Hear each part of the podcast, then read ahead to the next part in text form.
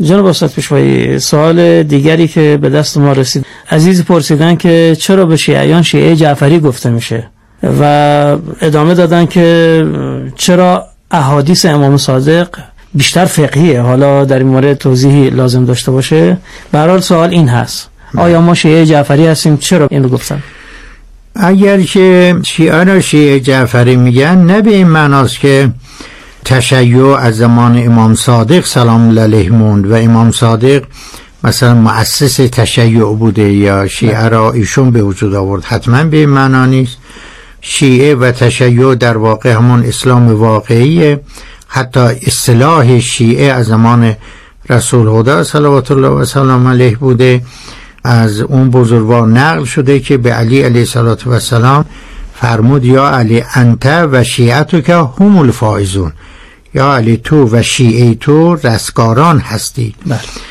اصطلاح شیعه از زمان شیعه علی یعنی پیروان علی علیه و سلام از زمان رسول خدا بوده و به این مناسبت بوده که گروهی از مسلمانان بعد از حضرت رسول زیاد به امیر المومنین علی علیه و سلام علاقه داشتن و بیشتر نگاهشون معطوف به اون حضرت بود و نویدهای رسول خدا را هم باور داشتند که این جانشین رسول خدا خواهد بود این رهبر آینده ما خواهد بود رهبر مسلمانان خواهد بود این وسیع حضرت رسول خواهد بود این گروه از زمان رسول خدا بودند بله. و همونا بودند که بعد از سقیفه دیگه از علی علیه السلام حداقل تا مدت جدا نشدن بنابراین شیعه و تشیع ریشش به اون زمان ها برمیگرده. اگر که شیعه جعفری میگن به این مناسبت بوده که در زمان امام صادق سلام علیه فرقه ها و مذاهب زیاد شدند و اینا با هم وجوه تمایز داشتن موارد اختلاف داشتن. امام صادق سلام علیه هویت کلامی و فقهی و معارفی شیعه را مشخص کرد.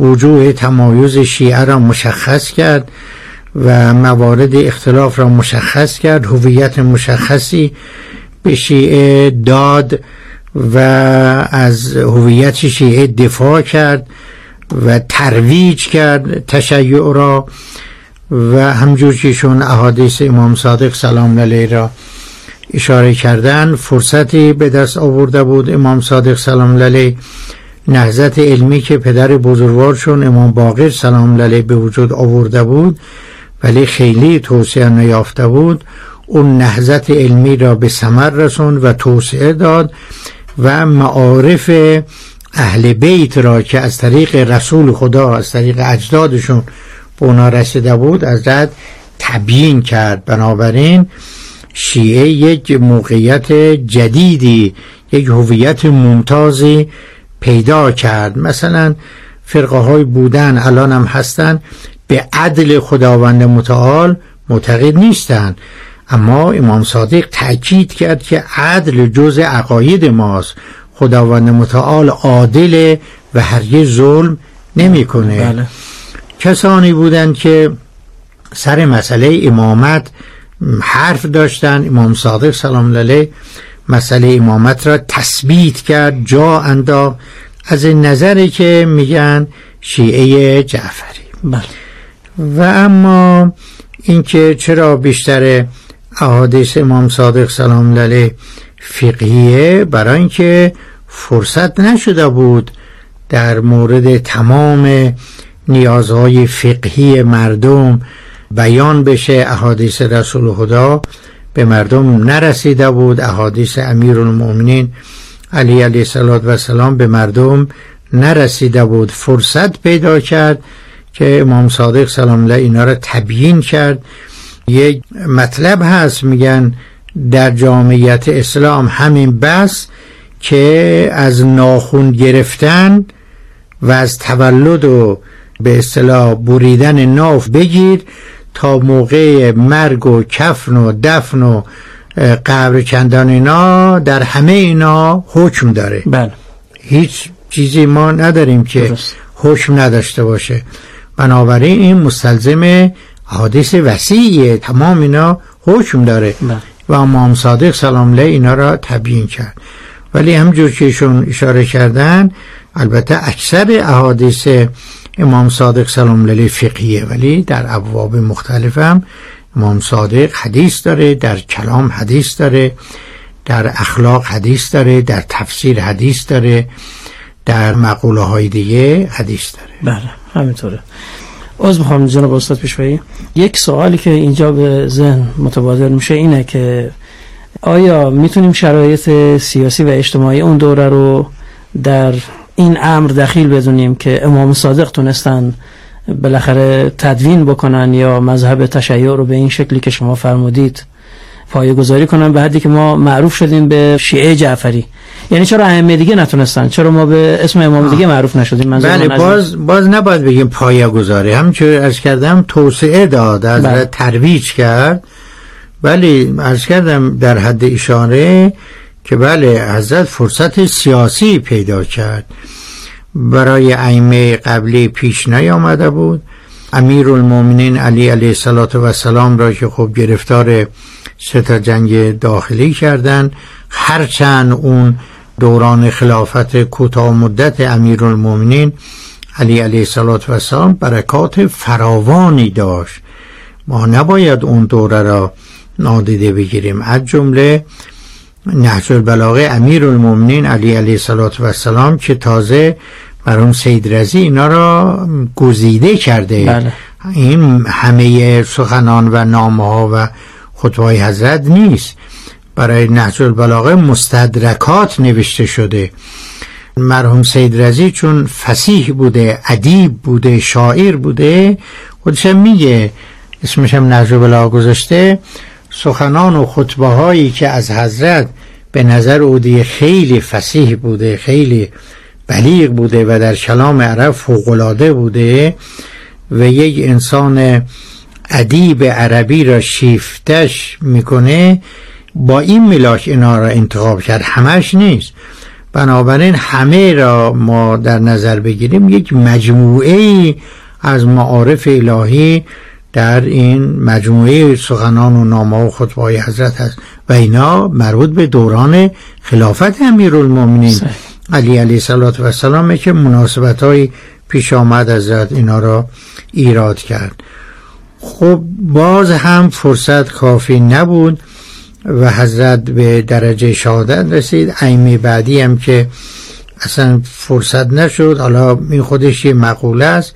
به نظر می‌رسه که حسنین علیه و سلام در انزوای کامل قرار گرفتن با اون که در زمان اونها افکار عمومی مثلا برای حسنین حتما بیش از امام باقر احترام قائل بودن حتما بیش از امام سجاد سلام علیه احترام قائل بودن ولی خیلی عجیبه که بسیار بسیار منقولات از حسنین علیه السلام بسیار کمه.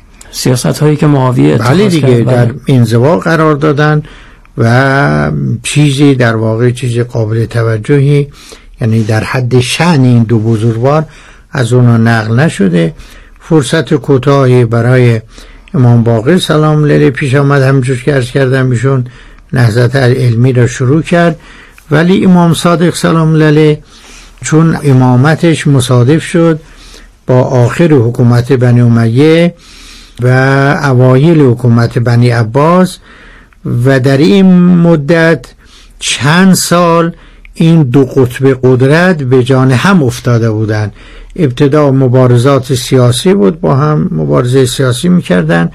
چهار سال یعنی از سال 128 تا 132 که بنی امیه نهایتا منقرض شدن. این چهار سال اصلا صرف کشمکش های نظامی شد با هم می جنگیدن بله. بنابراین مجموعا در این دوره چند سال بنی امیه نرسیدن نتونستن دیگه برای امام صادق سلام علیه تزیقات فراهم کنن محدودیت فراهم کنن چون کل همشون را هزینه مبارزه با بنی عباس می‌کردن بنابراین حضرت آزادی به دست آورد. بنی عباس هم چون به نام خونخواهی بنی هاشم قیام کرده بودن و این از شعارهای اونها بود. بنابراین مسلحتشون ایجاب می‌کرد که مزاحم و مصده امام صادق سلام علیه نشن. بعد از پیروزی در سال 132 هجری هم چهار سال خلیفه اول خلیفه اول عباسی ابوالعباس صفا خلافت کرد. ما نشانی نداریم در اون چهار سال که ابوالعباس صفا مزاحمت برای امام صادق سلام علیه به وجود آورده باشه. تزیقات بنی عباس در مورد امام صادق سلام علیه از زمان ابو جعفر منصور دوانیقی شروع شد. خلیفه دوم. خلیفه دوم. اینم به نظر می‌رسه نه در سالهای اول خلافتش. نه.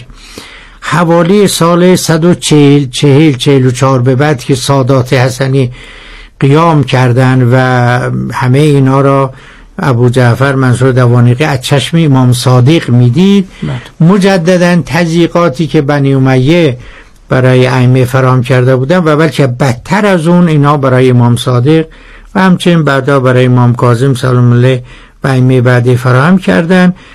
چند بار امام صادق را به هیره یعنی عراق احضار کردن. ظاهرا چند بار هم از در اونجا بازداشت شده یا تحت الحفظ بوده. بنابراین جنبندی می‌کنم در این مدت بود که این دو تا قطب به جان هم افتاده بودن. حضرت از فرصت استفاده کرد و این تشیع را به اینجا رسون و معارف اسلامی و معارف نبوی و معارف اهل بیت را به مردم رسون و هویت واقعی شیعه را و تشیع را آشکار کرد. وجوه تمایز اون را آشکار کرد از مرزهای کلامی و فقهی و معارفی تشیع دفاع کرد و اونا را تثبیت بسیار خوب.